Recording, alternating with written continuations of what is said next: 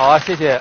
经济学，大家一说起来，我们就是研究经济啊，研究经济增长，研究 GDP。那么说起来就是研究钱啊，研究这个怎么衡各种价值、各种价格等等。它是有很多变量跟价格有关系，但是真正经济学的深层次的变量，就在它背后的基本的东西，其实真的就是幸福和痛苦，是人类的感受，绝不仅仅限于金钱。那么钱究竟是个什么东西？一个票子本身不是一张纸，也不是一个硬币，它是衡量其他产品价值的中介物，可以用它来换各种东西。不管你追求多大幸福，起码的一点，你必须生存，你必须活着，你必须有饭吃，你必须有有房子住，啊，你必须有衣服穿。这就回到了人的基本需求，不要小看赚钱这件事情。特别对落后国家，我们 GDP 从三十多年前的一百五十美元到现在的八千美元，几乎，这就是一个历史过程，这就是我们大家努力赚钱的结果。没有我们这么多企业家，没有我们这么多农民工，没有我们的每个人去斤斤计较，去利用每一个市场机会，我们不会走到今天。所以不要批判赚钱，不要把赚钱当做一个下九流的事情。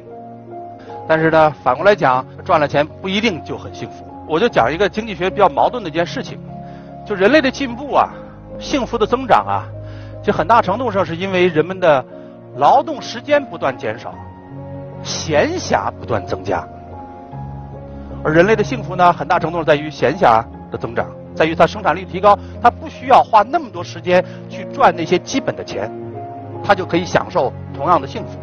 闲暇呢是不包含在 GDP 里面的，是没法用钱来衡量的。啊，你赚的钱是同样的，但是你花了更少的时间就赚了钱，一般情况下是比较幸福的。那么我们现在的努力奋斗，也是为了我们的这一代、我们的下一代，我们可以有更多的闲暇，我们可以更多的时间来享受我们自己，享受拿钱买不来的一些东西。就是幸福不仅仅是一个个人的事情，幸福是一件社会的事情。基本的道理就是关于差距的问题。关于攀比的问题，世界上最不幸福的事情，还不在于你贫穷，最让人不幸福的，是你贫穷，而你看着别人很富有，你这种差距使你更不幸福。这一点呢，在经济学上有一个特殊的术语啊，或者叫一个特殊的分析方法，叫做别人的幸福和你的幸福负相关。这时候就是衡量这个差距，差距越大，幸福感越小。贫富差距使得我们感到了失落，这种失落使人们更不幸福。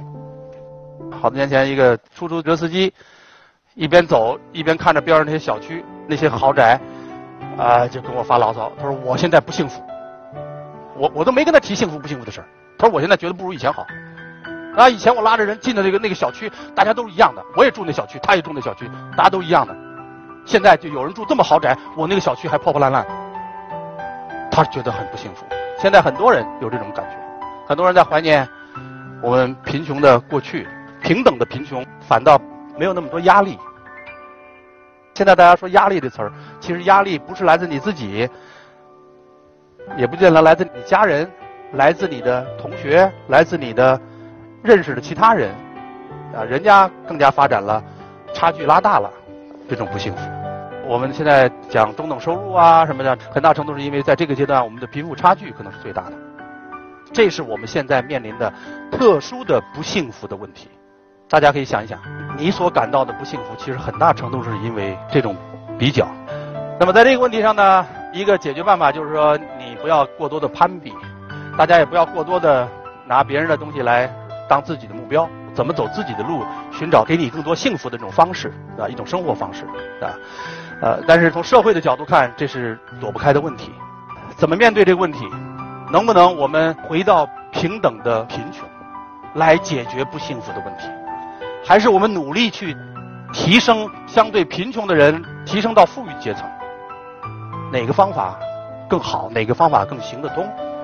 我说呀，你先不要去评判哪个更好，哪个行得通，而你想一想，哪个最终能够解决问题，哪个最终解决不了？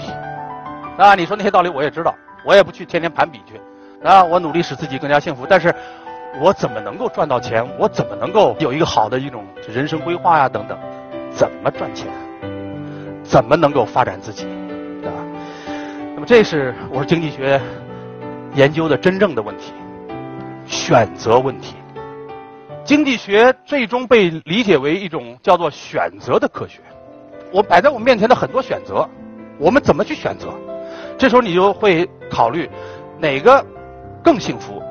我最幸福的时候是恢复大学以后上了大学，而且那时候我知道这是唯一的一个通向幸福的道路。